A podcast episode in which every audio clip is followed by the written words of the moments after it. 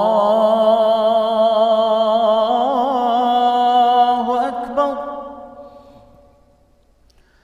أشهد أن لا إله إلا الله.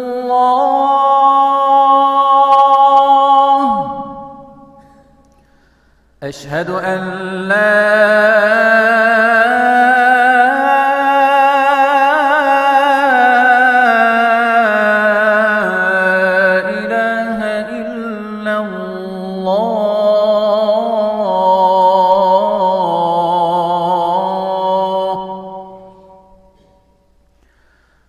أشهد أن محمد رسول الله.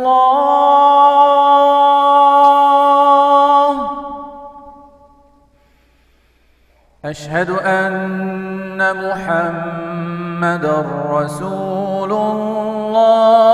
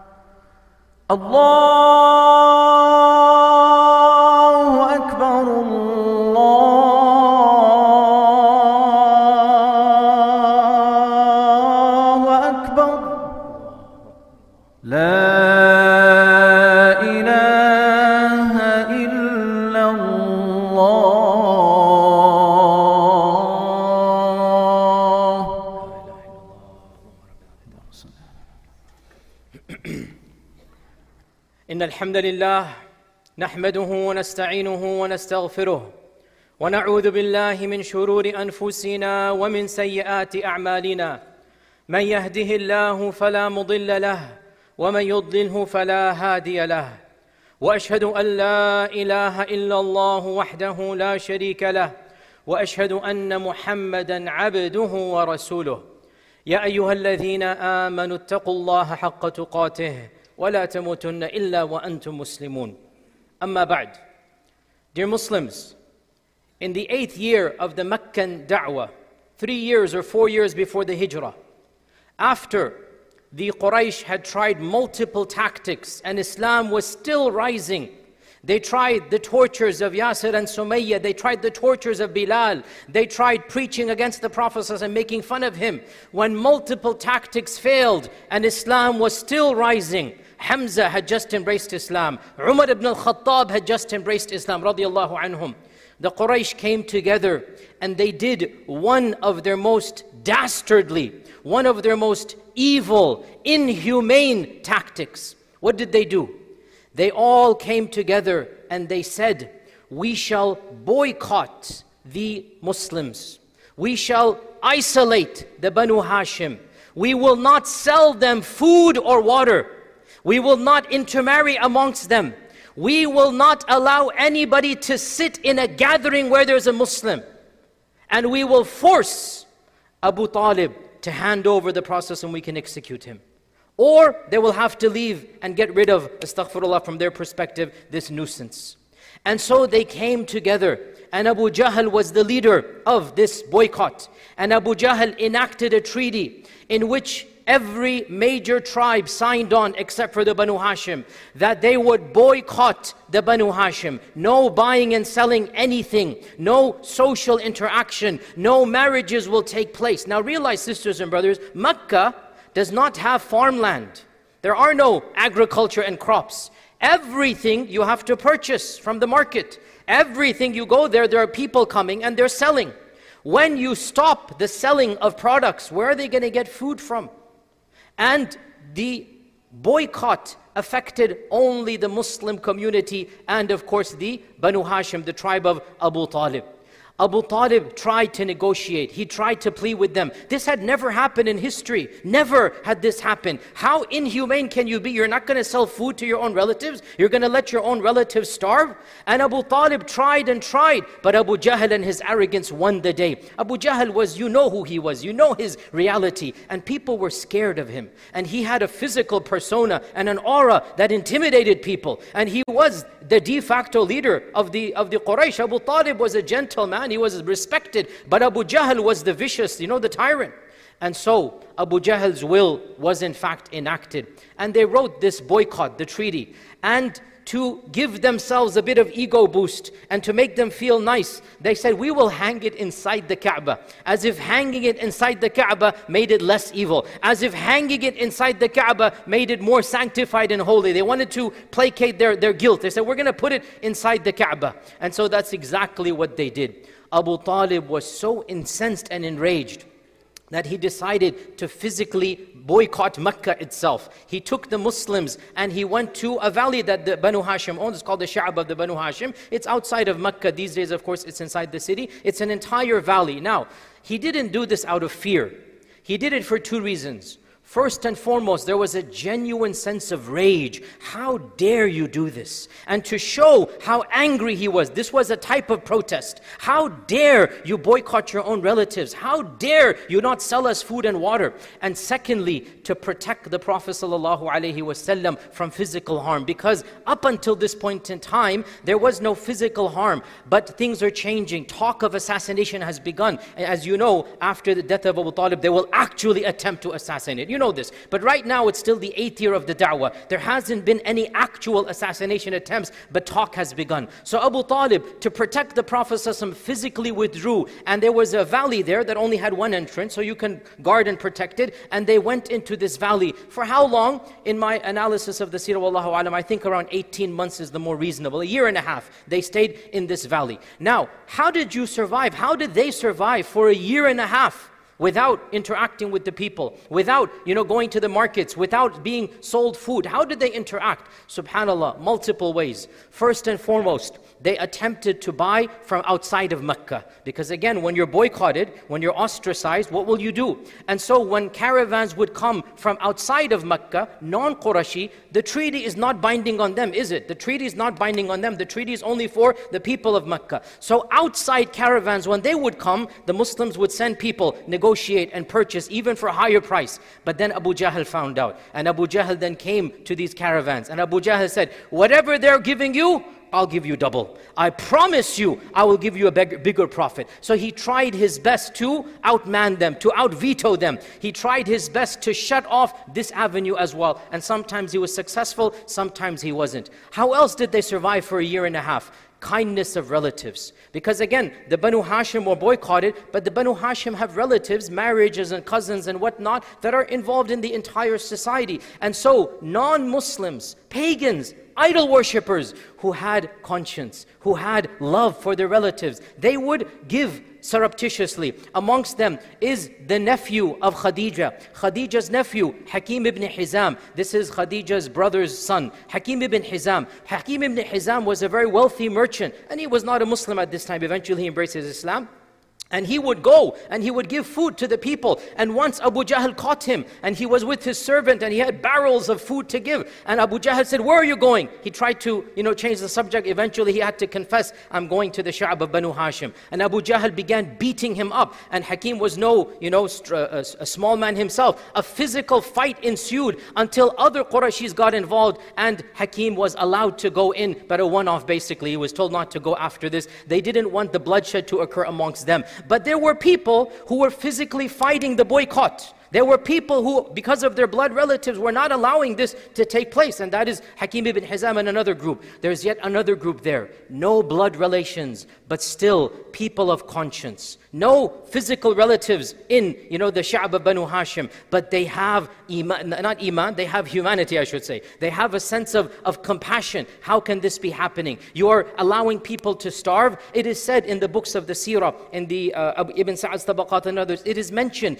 that the cries of the children in the Sha'b could be heard by the people of Mecca. The hungry children without any food, they're crying at night, and the people of Mecca could hear those cries. How can it not move your heart? And these are, in the end of the day, even if the Banu Hashim is one tribe, all of the other tribes are related by blood. It's a third, fourth cousin. It's basically you're all related to one another. You've grown up together. You're the same group. You're the same population. So there were people who were moved with compassion, even though they were not from the Banu Hashim and they were not related to the Banu Hashim. And most prominent amongst them, and I've given multiple lectures about this person, Mut'im ibn Adi. Mut'im ibn Adi, whom the Prophet himself honored in the Battle of Badr. And I don't have time to get into there. He died a pagan. He didn't ever accept Islam. But Mut'im had compassion in his heart. And he was the chieftain of his tribe. He wasn't no, you know, lowly, he was a chieftain. And he could not stand this inhumanity. So in the middle of the night, can you imagine a chieftain waking up at 3 a.m. and himself taking a camel? Every few weeks or months he would do this. He would take a camel, one of his own camels, generosity. He would load it with barley, with food, with grain, with dates, whatever there was there. He would load it. And in the middle of the night, so nobody stops him, nobody catches him, he goes to the valley and he just releases the camel inside. And a camel full of food is going to last you a few months by, uh, by the, the, the way they're rationing it out. So this is how, and by the way, there's also mentioned that Bilal and others, they mentioned that when, when Bilal was asked, how did you survive? He said, we would eat the, the shrubs, the, the, the, the, the cactus, the, lay, the leaves on the floor. That's what we would eat. Sometimes in order to survive, they literally had to become, astaghfirullah, eating like goats. Whatever is there, they will eat it. And this is mentioned in our books of Sirah as well. 18 months, a year and a half. Some books say two, three years, but I think realistically it's 18 months or so. But then how did it end? How did this evil, inhumane time end? Two things happen. Firstly, Abu Talib himself, after this time frame, after a year and a half, he himself came back in with a delegation and he had a public challenge to the Nadi, to the parliament of the Quraysh. And he attempted to negotiate, even though it wasn't quite successful, but he attempted to negotiate with them immediately. How long can you this last? How long will you keep us there? So Abu Talib took a delegation back into the city and he attempted to cancel that treaty. Around the same time, again, we don't have eyewitnesses too many, but we're trying to piece it together. Perhaps in the same week, we don't know exactly when, was the final camel, the, the straw that broke the camel's back, as the saying goes. And this was the internal dissent amongst the Quraysh the internal dissent amongst the other tribes who could not bear to see the inhumanity, to see the pain, to see the suffering, to see the starvation. Because people, in the end of the day, there are people of conscience even amongst the elites, even amongst the people who don't believe in Allah in the final day. You have humanity. And so, groups of people began, you know, there's fomenting dissent. But who's going to challenge Abu Jahl? Who's going to be that person who can actually take on this tyrant, this Fir'aun? The Prophet said Abu Jahl is the Fir'aun of our ummah. He is the Fir'aun of our ummah. Who's going to challenge this Fir'aun? Subhanallah. وَشَهِدَ شَاهِدٌ مِّنْ أَهْلِهَا Abu Jahl's cousin from the same tribe of Banu Makhzum. Abu, his name is Hisham, Hisham ibn Amr. Abu Jahl's cousin, another Makhzumi. And Makhzum, by the way, and the Banu Hashim were the biggest rivals. They hated each other's guts. They were competitors. But this is too far, too much pain. And so even somebody from the Banu Makhzum, his heart stirs. And he happens to be the cousin of Abu Jahl. And he begins visiting some of the senior delegates of the Quraysh. And he goes to uh, ibn Abi Umayyah, who is also also a very famous uh, person from the tribe Banu Khuwaylid, from the tribe of uh, uh, Khadija. And in fact, he is also a cousin of the Prophet from his aunt Atika, i.e., the Prophet's father's sister is Zuhayr's mother. So he's the aunt son of the Prophet ﷺ. He goes to Zuhair, and after they have dinner, he goes, Zuhair, how can you have dinner when your own cousins are starving? And Zuhair says, I know, but what do you want me to do? I'm one person. I agree with you. I don't like this, but I can't do this alone. And so Hisham says, Don't worry, I'll get somebody else. And so he goes to Mut'im ibn Adi, and he says to Mut'im, Mut'im, you know this is not right. Let's do something. Mut'im says, What can the two of us do? He says, Don't worry, I'll get you some other people. And so he went to Zum'a ibn al-Aswad, and, and he said the same thing. Each one of them, he's going and he's saying, and what did, and he chooses the right people, and he knows whose hearts are soft, and he persuades them one by one until finally, when all four, five, six of them come, he goes, Look, now we have the core that we need. We have the critical mass to lift the boycott. We have now developed an internal dissent to overcome this veto. Now, what do we do? Now, here is where Hisham he plots a plan, a halal plan, a very ingenious plan, and he sets up a beautiful strategy of how to overcome the boycott. So he says, Khalas, at this time when everybody gathers, there's an afternoon time where all the Quraysh would come in front of the Kaaba just chilling in our, in our vernacular, sipping coffee or whatever. You know that time from everybody sits in front of their houses. We're going to come at that time. You sit here, you sit here, you sit here, and I'm going to do tawaf. When a Qurayshi did tawaf, this was a sign that I have something important to say. When somebody from Quraysh, when he's doing tawaf, this is a sign, guys, I have an announcement to make. And so he goes, and then uh, you do tawaf. And so uh, Zuhair, he said to Zuhair, you do tawaf, and then you say these lines to put to summarize. So Zuhair then, the cousin of the Prophet sallallahu alaihi wasallam, Zuhair did tawaf, and everybody's saying, "Oh, Zuhair's doing tawaf. This means there must be an important announcement." After Zuhair finishes tawaf, they're waiting for him to say something. He then says, "O people of Quraysh." How long can we sit in our houses and enjoy our families and food when our own kith and kin are starving to death? How long can we do this? Now, why was Zuhair chosen? Because Zuhair, out of all of them, he's the first cousin of the Prophet. As I said, his mother is the aunt of the Prophet. So it makes the most logical sense that Zuhair was chosen. So Zuhair says, Look, it's not fair, our relatives are dying.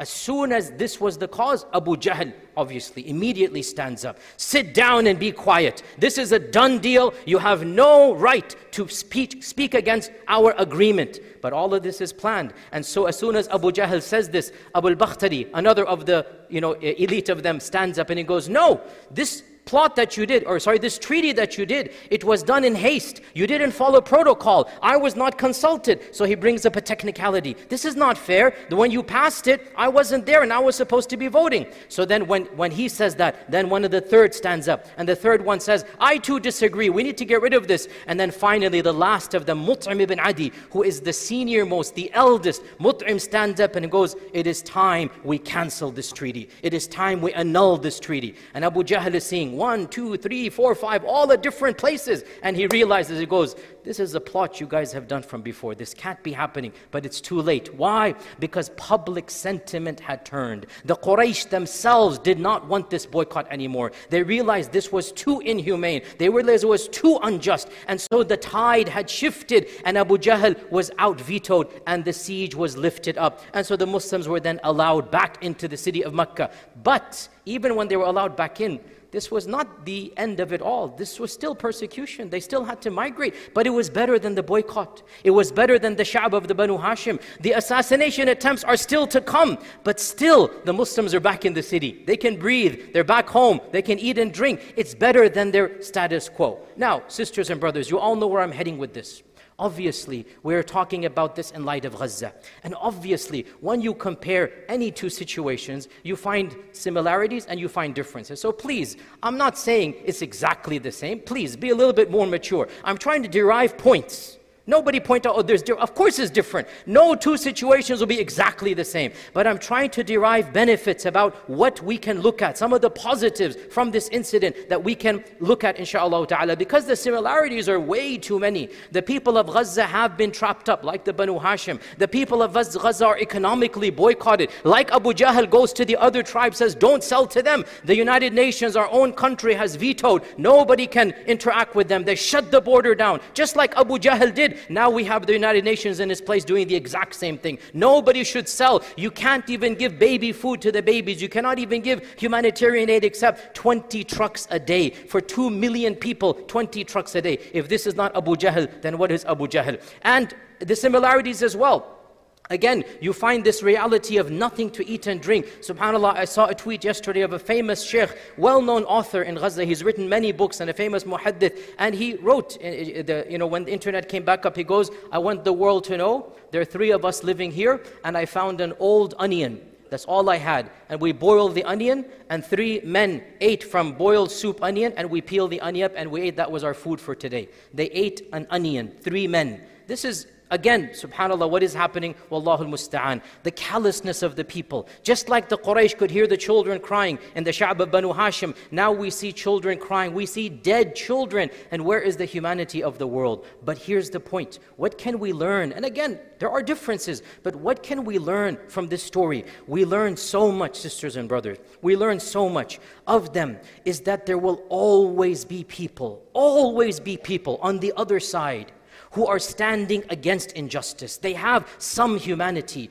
You will find the Hisham ibn Amrs, the Mut'im ibn Adis, the Zuhair. You will find these people. And when you find them, of the benefits we learn as well is that the delegation of Abu Talib, you need to go and negotiate. Abu Talib went with the delegation. There must have been Muslims in that delegation. There must have been people uh, negotiating with the Quraysh. How can you do this? So Abu Talib's negotiation, along with the internal dissent put together, that is how it broke in the end. That is the two things that came together. The internal voice and the external voice, they came together. So you have this reality in this incident of the seerah as well. We benefit from this as well. That subhanAllah, sometimes it takes an immense amount of pain and suffering, the loss of lives really, to see the reality of the situation, to see how evil one side is and how pious and righteous the other side is, to see, to eventually elicit the sympathy of those who didn't have sympathy at the beginning. In the beginning, when the boycott was enacted, the majority of Quraysh sided with Abu Jahl. But after a year and a half of torture,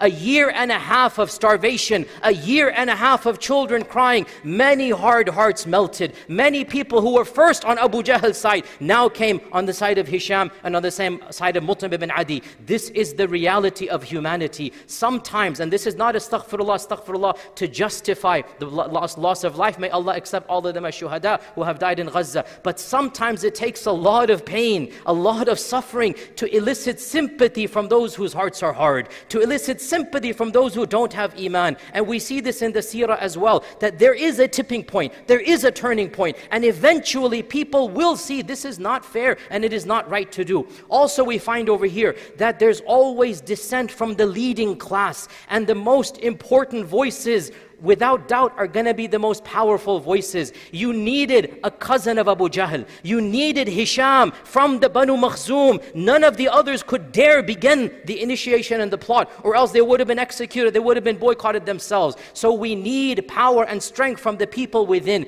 And by the way, Hisham in all likelihood never embraced Islam. Sometimes people do it out of humanity, and that's fine. No problem. We just want to bring an end to the suffering. And your iman and kufr is between you and Allah subhanahu wa ta'ala. So we need the Hishams, the powerful people who are of the elite and who side with truth and justice. They need to be put in charge. But we also need the people who have relationships. Hisham was the one who's the brains, but who was the voice? Zuhair. Why Zuhair? Because he was the cousin of the Prophet ﷺ. Hisham was the brains, but the ambassador became Zuhair. He's the one who stood up. Because if Zuhair stands up, people understand your cousin is there. There's, he's the closest relative who's non-Hashimi, a first cousin, and actually he was a business partner. If you remember my Sirah lectures, he was a business partner of the Prophet in the days of Jahili. He would travel with him. So he was a close friend and a cousin and a brother figure to the Prophet. Everybody knows there's bonds between them. So for him to stand up, it is logical and rational. Similarly, in our times, for the people of that region, for the Palestinians who are living in this land, to be on the vocal and on the forefront. This is again a common sense reality because that's the way things work here. But there always must be the Hishams as well the people who are, you know, up there who are helping in this regard as well. Also, sisters and brothers, one of the most difficult things to say, and again, I'm simply going to say it and you guys think about it, is that sometimes a temporary solution that brings some peace is better than an ideal solution that never happens. A temporary solution, because this was a temporary solution. For the Muslims to come back to Mecca, well, the torture didn't stop. The, the, the uh, evil you know, rhetoric, the, the maligning, the slander did not stop. The physical alterations between the Muslims and the Quraysh did not stop. In fact, the Prophet ﷺ, eventually they attempted to assassinate him. Remember the night of the Hijrah. So it's not as if at the end of the boycott, everything is fine. That's going to take another four years for the Hijrah. That's going to take another battle. It was a small win, but it was an immense win because at least they can eat and drink. At least they're back in their houses. Now, this is where, again, I'm not a political analyst, but again, the, we have to be brave enough to start talking publicly amongst ourselves before we go outside. What is a realistic solution in that part of the world? I don't know. I'm not an analyst, but go to the Muslims, go to the Palestinians who have the ultimate choice in this regard. I'm not aware which is the best solution, a two state solution, or even a one state where everybody's equal. We get rid of this political Zionism because I have always said Zionism is apartheid. Zionism, one group of people think they are chosen by God. How can this not be racism? How can it be 2023 and we are still thinking Zionism is a legitimate philosophy? Our country went to war against Afghanistan, against Iraq, wanting to spread democracy. Wallahi, why don't they spread democracy in that region? Bring everybody to be equal, one citizen, one one vote. It would be way better than what is happening right now with trapped up people, two million behind a wall. I don't understand. We invade other countries to spread democracy, and yet this country that is supposed to be an ally we are not doing anything and saying it's okay to have two and a half million people locked up as second class citizens. Zionism is a racist ideology that does not deserve to exist as a political philosophy. We have nothing against Jews and Christians who want to practice and pray. We our enmity is not with them, but we do not accept Zionism. And frankly, every person of intelligence, every secular humanist, every democratic liberal person should see this. It's not humanity when you think one race, one group of people is better than the other. So I don't know the solution, but I do know some solution is better than current status quo. And I do know, just like in the, in the time of the seerah, sometimes a partial solution that has a temporary benefit, it'll, it'll bring about long term, but it is better than status quo. So from all of this, we learn, sisters and brothers, from the seerah, that sometimes, sometimes victories are not something that are, you know, militarily, can be strategic. In this case, it was a strategic victory. It was a victory of ideas, a victory of negotiation negotiation, a victory of contracts. And sometimes that victory is not a massive victory. This does not bring about the Medina state, but it is better than status quo. So from this we learn, sisters and brothers, that it is our job. It is our job to help in whatever way we can. We have to look at who are the Hishams, who are the Zum'as, who are the Mut'ims, who are the Abu Bakhtaris. We have to be like Abu Talib and negotiate and bring about. We have to understand each one has a role to play. Not everybody is going to be Hisham, not everybody is going to be Zum'a, not everybody is going to be Zuhair. Everybody has a role to play. And if we play our role properly, put our trust in Allah subhanahu wa ta'ala, at least we have done our job. And insha'Allah ta'ala, insha'Allah ta'ala, it's only a matter of time before the humanity of the most hardcore, hard-hearted person will eventually be moved. It's only a matter of time. 12,000 lives have been lost. 5,000 children have been killed. For how long will the world remain silent? Alhamdulillah, we are seeing more and more and more voices from around the world bring attention to this tragedy. We hope, inshallah ta'ala, very soon, inshallah in our own lifetimes, a permanent solution will be done for the safety of our brothers and sisters in Gaza. May Allah subhanahu wa ta'ala bless all of us with and through the Quran, and may He make us of those who His verses they understand and applies halal and haram throughout our lifespan. Ask Allah's forgiveness. We as well ask Him, for He is the Ghafoor and the Rahman.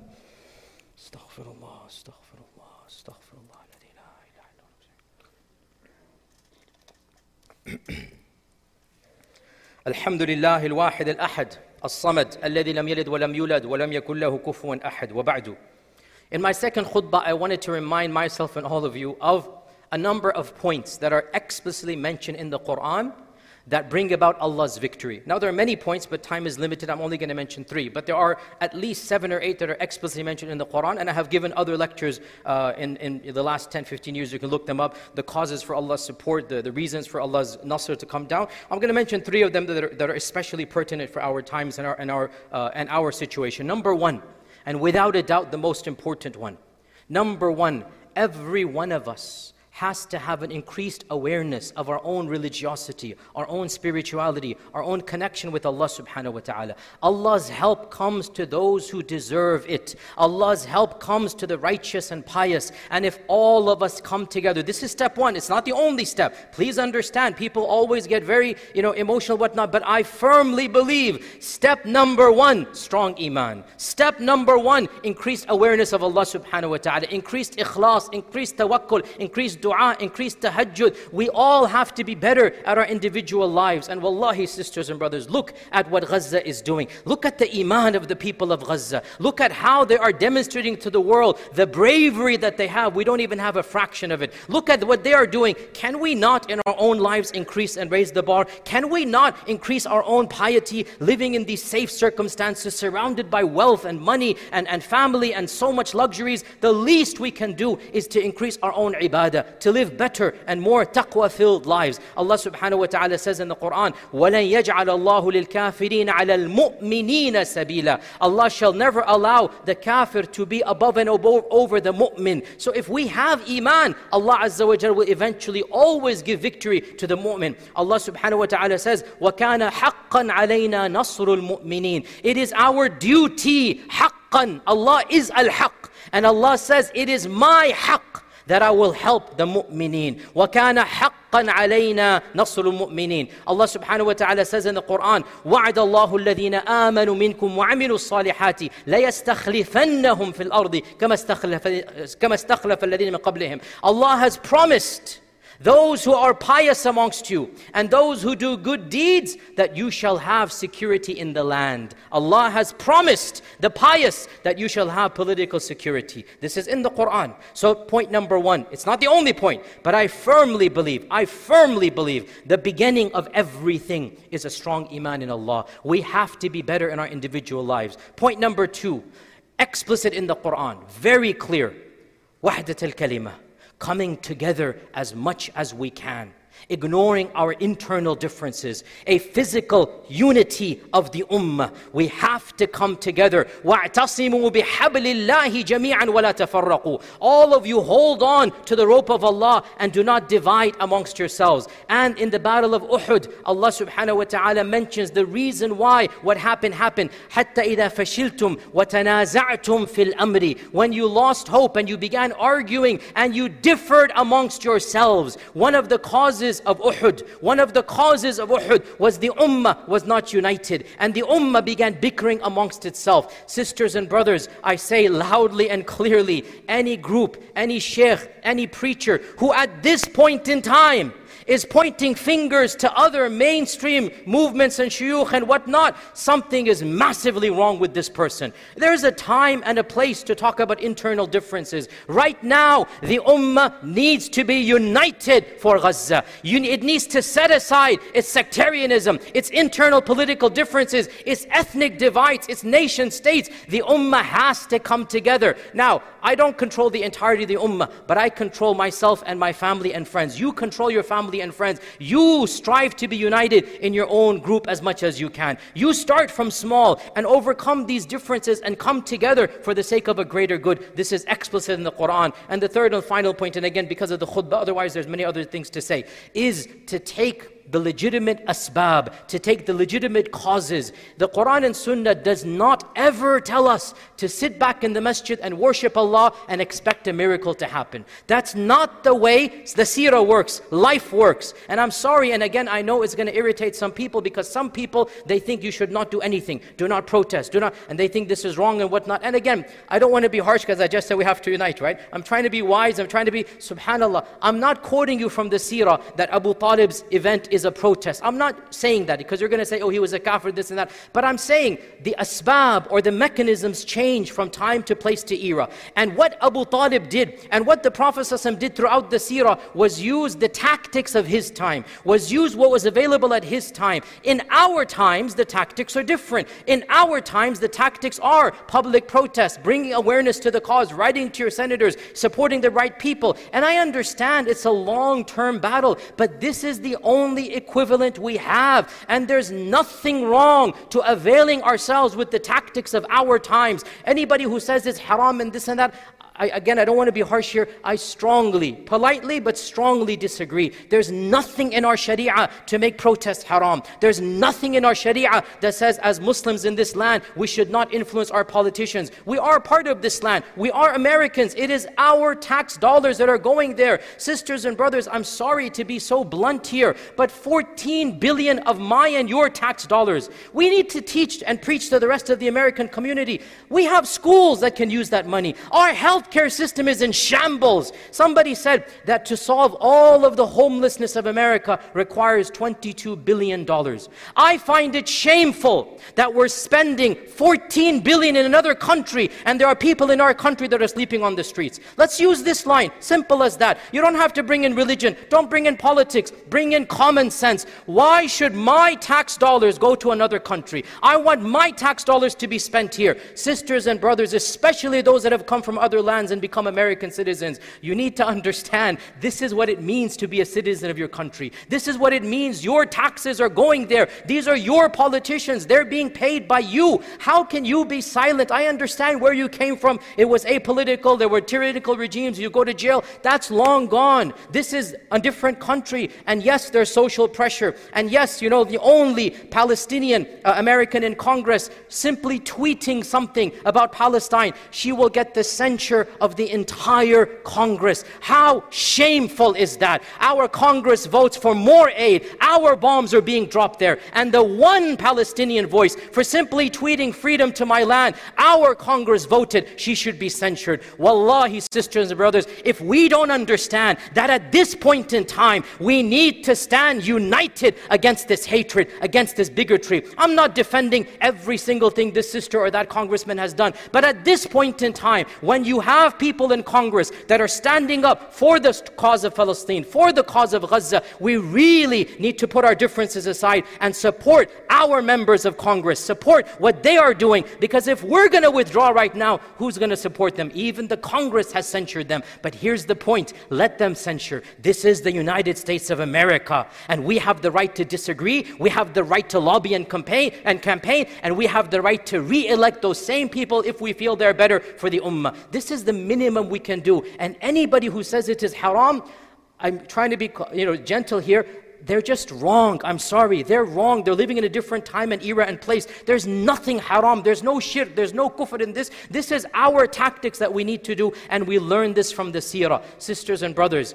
wallahi, I understand it's gloomy. I understand we feel overcome with emotion and depression. But still, the seerah teaches us, the Quran teaches us, we must always look to optimism. We must always think tomorrow will be a better day. We must always put our trust in Allah subhanahu wa ta'ala. And insha'Allah ta'ala, Insha'Allah ta'ala, Nasrullah qareeb. The, the help of Allah is close and we will see this help Insha'Allah ta'ala. We need to do our job and leave the rest to Allah subhanahu wa ta'ala. Allahumma inni da'in fa'aminu. Allahumma la tad'a fi hadha yawmi dhanban illa ghafarta wa la hamman illa farajta wa la daynan illa qadayta wa la maridan illa shafayta wa la asiran illa yassarta. Allahumma اغفر لنا ولإخواننا الذين سبقونا بالإيمان ولا تجعل في قلوبنا غلا للذين amanu Rabbana إنك رؤوف rahim يا حي يا قيوم يا ذا الجلال والإكرام يا سميع الدعاء يا ذا الجلال والإكرام يا ربنا ورب السماوات السبع ورب العرش العظيم Oh Allah, you are the Qawi, you are the Aziz, oh Allah. We ask you, oh Allah, to send your aid and help upon the people of Gaza.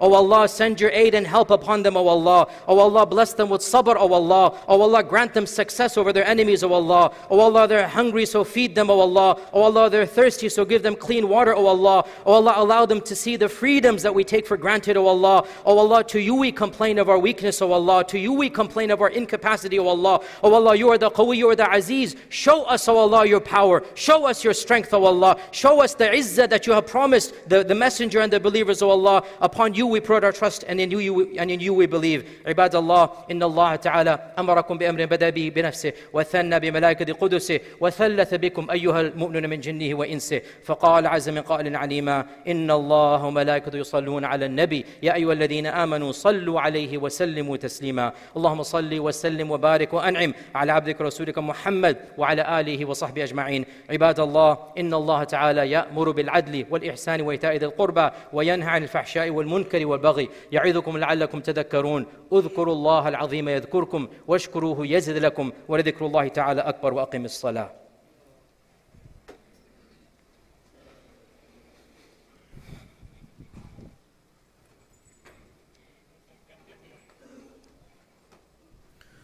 الله أكبر الله أكبر. أشهد أن لا إله إلا الله.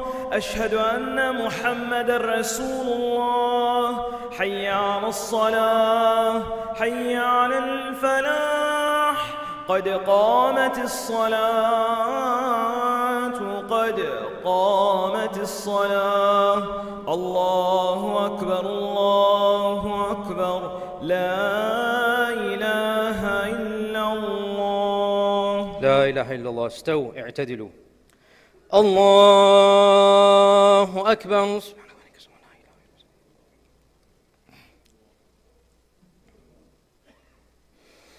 الحمد لله رب العالمين. الرحمن الرحيم. مالك يوم الدين. إياك نعبد وإياك نستعين. اهدنا الصراط المستقيم. صراط الذين أنعمت عليهم غير المغضوب عليهم ولا الضالين. آمين.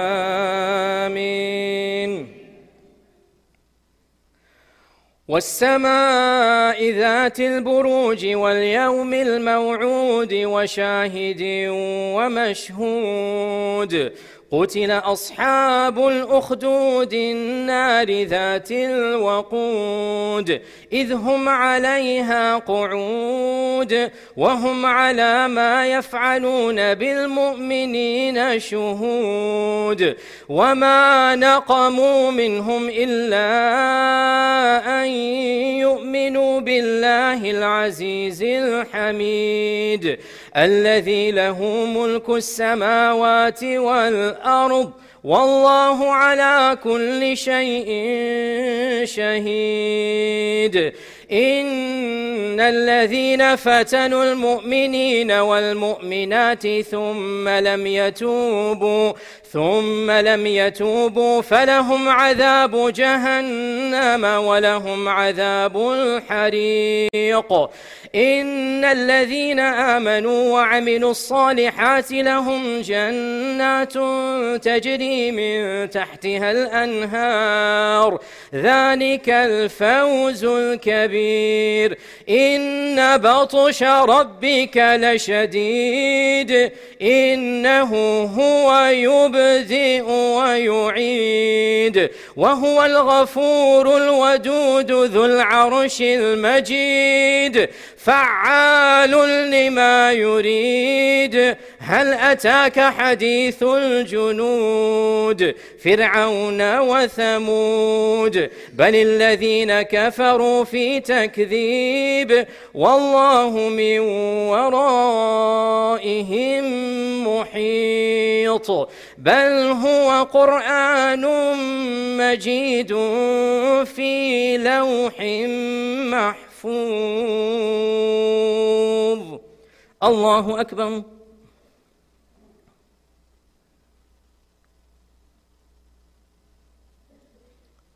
سمع الله لمن حمده.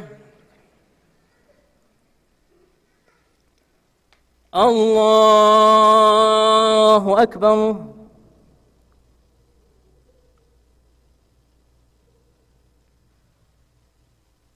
الله أكبر.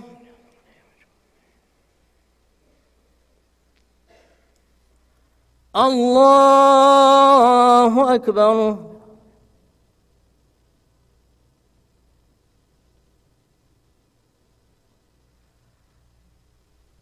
الله أكبر.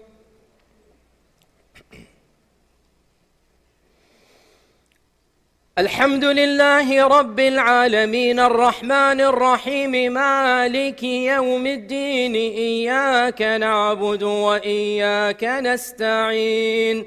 اهدنا الصراط المستقيم صراط الذين أنعمت عليهم غير المغضوب عليهم ولا الضالين.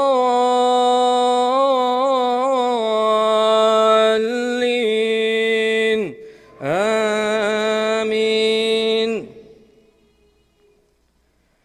إذا جاء نصر الله والفتح إذا جاء نصر الله والفتح ورأيت الناس يدخلون في دين الله أفواجاً فسبح بحمد ربك واستغفره إنه كان توابا. الله أكبر.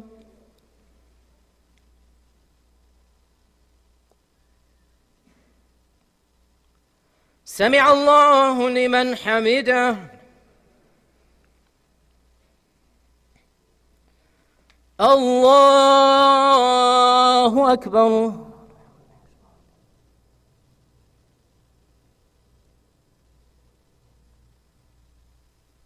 الله أكبر.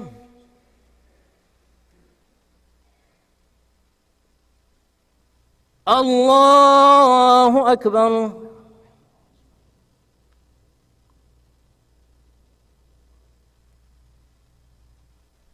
الله أكبر.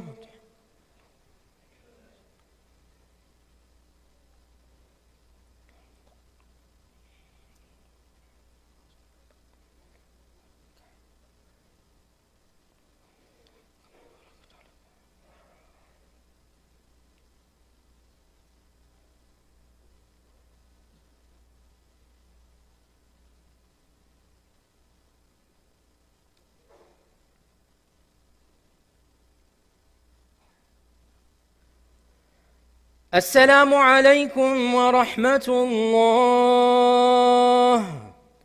السلام عليكم ورحمة الله.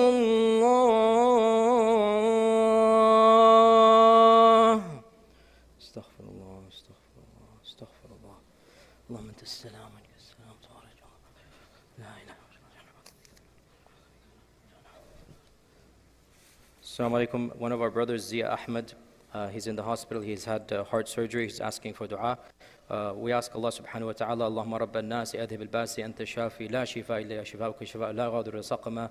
We ask Allah for a complete and cure and swift recovery for him and for all of our sick ones. Wa sallallahu wa sallam wa barak wa wa.